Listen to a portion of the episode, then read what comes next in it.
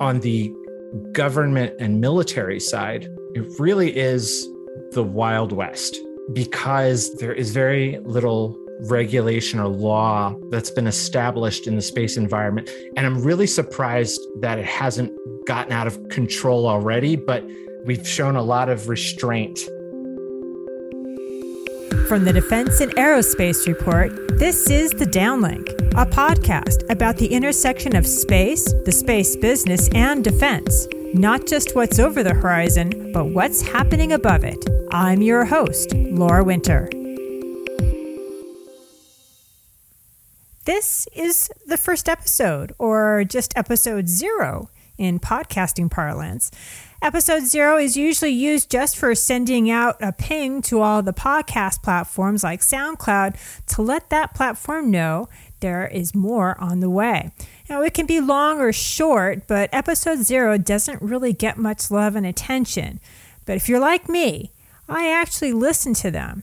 So, for this episode zero, I'd like to get some ideas and some questions up on the mental whiteboard for you to ponder over to bring you back for more. And to do that, I contacted Jeff Hill. He's a colleague and a space journalist whose day job is being the chairman of Satellite. Now, that's one of the largest, if not the largest, must attend annual space industry conferences here in the United States. I'm starting up this space podcast, The Downlink. Mm-hmm. And I wanted to get your perspectives on on some things. But before we get there, you know, you're pretty well known in the space circles and you regularly speak with folks in the C suite of space companies. But for our audience, many of whom are actually involved in space and, and also non space organizations, but they're in the public and private defense sector. And I was wondering if you could just give us a moment and give us a picture of what you actually do. Well, you're right in that I talk to a lot of people. It's a lot of a lot of my day to day is just talking to thought leaders, executive leaders, engineers, policymakers in our industry, because I'm learning every day about how this industry works. And I have to do that because when we put together this program for Satellite, our, our annual conference, it has to be inclusive you know there's got to be something for everybody there um, or as many people as we can we can accommodate in one event. And when you're planning something that happens every year a big event you have to ask people to share what will be relevant to them in like eight months. When you see us put the program online it's literally what the industry thinks will be relevant at that particular point in time you know, I'd like to know what trends you're seeing today in space, the space economy, and perhaps space and defense. Well, the space economy exists in two realms. So there's the space economy that revolves around the Earth, so the multi-orbit environment, you know, that involves satellites, the International Space Station, and civil space uh, research and uh, experiments that happen around Earth. And then there's also the economy, the lunar economy and Mars and, and everything exists outside of the, the Earth's orbit. You know, the total space economy, you know, analysts see this as a trillion dollar industry within a decade. It probably is already a trillion dollar industry because we don't add up all of these different buckets effectively because the scale of our industry is also super huge.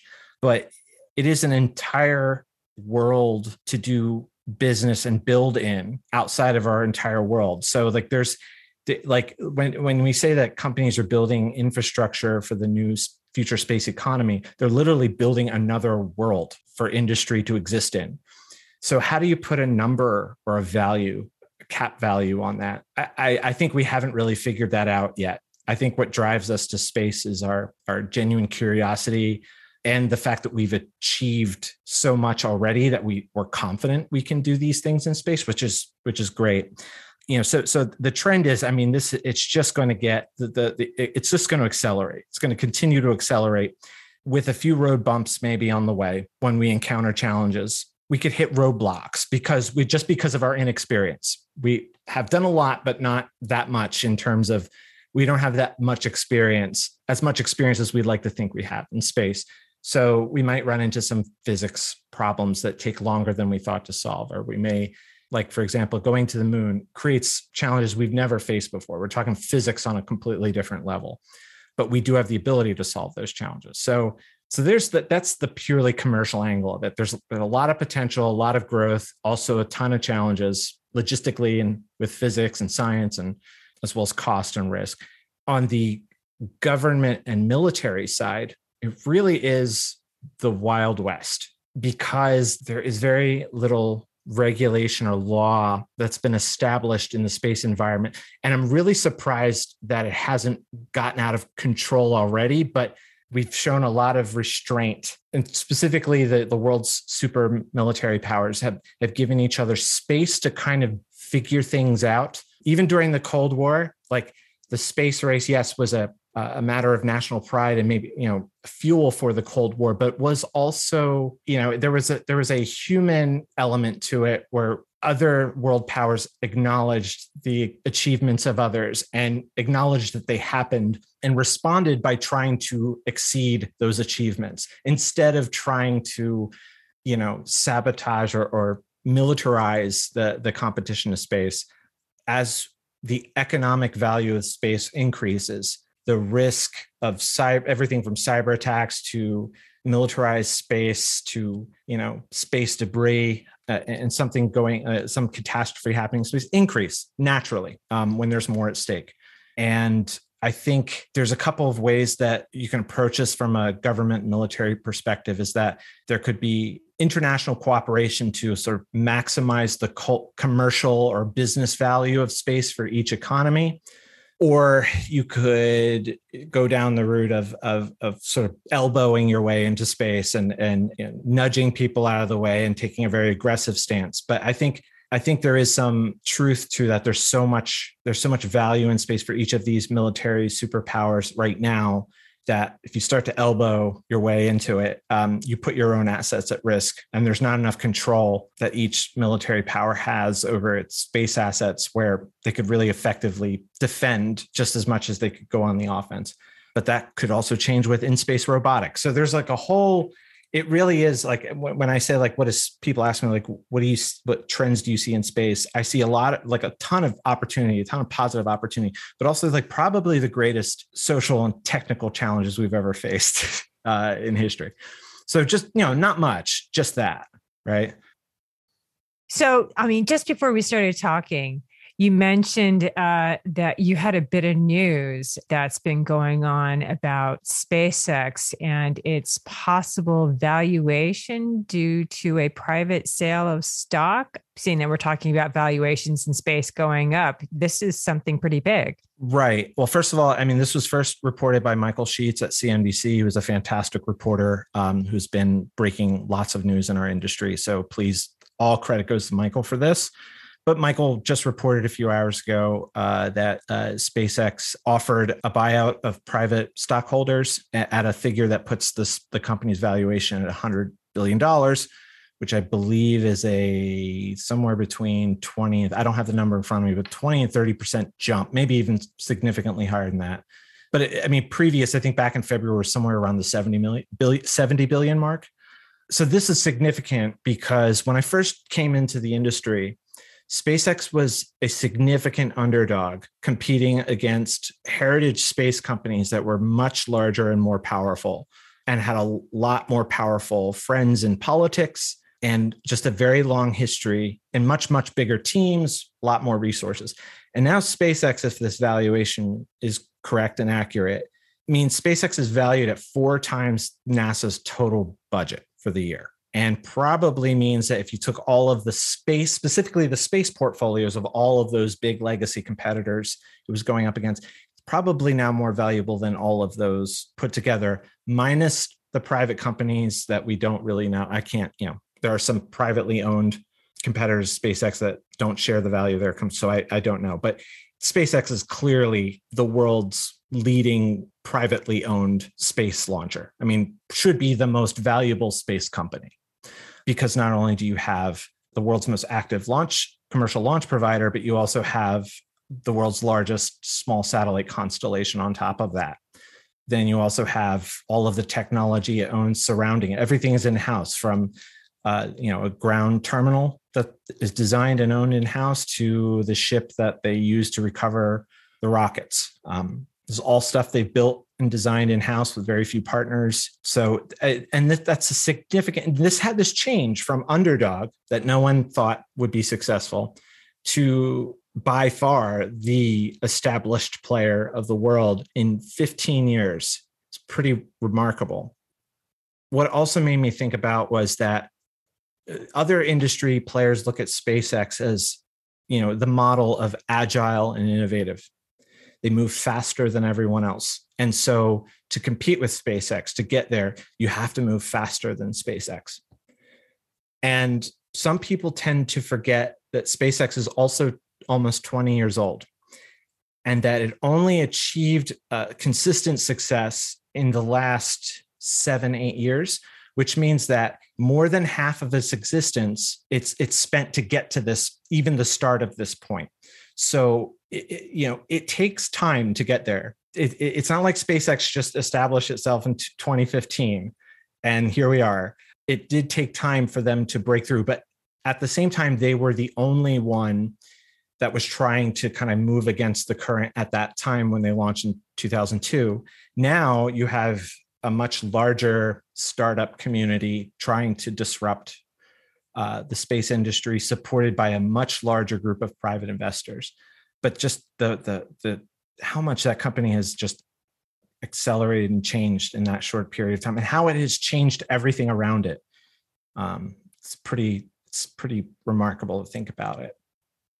Well, if we go back to the to the defense side of things, I mean, SpaceX divides up the uh, DoD's um, launch contracts. They basically split it with uh, United Launch Alliance 60 40.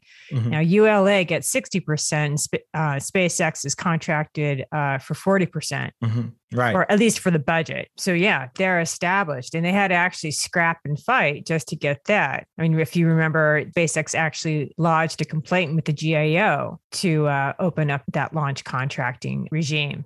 Yeah. You know, looking forward, you know, what should the defense industry be looking for in space or or or what issue for uh, the defense side of the space house needs to be tackled? I think the defense side of things should acknowledge the speed at which the commercial side moves these days. At the same time, try to figure out how to meet their requirements at that speed. It is possible there's the whole conversation between commercial providers to defense and military and government. There's this whole like, you know, let us do these things for you faster and cheaper. And, you know, that doesn't always work with military requirements, right? And there seems to be this clash of like the, you know, meeting the requirements is too slow and the commercial providers can move much quicker. There, there is middle ground, right? And the thing is, you know, you have such in government and in military, you have such turnover. You, you might not have the same person working on programs one year to another. So you got to pass that knowledge along. Uh, I think the, the military and government should should figure out a way. How can we get everything we want and need just in that shorter period of time?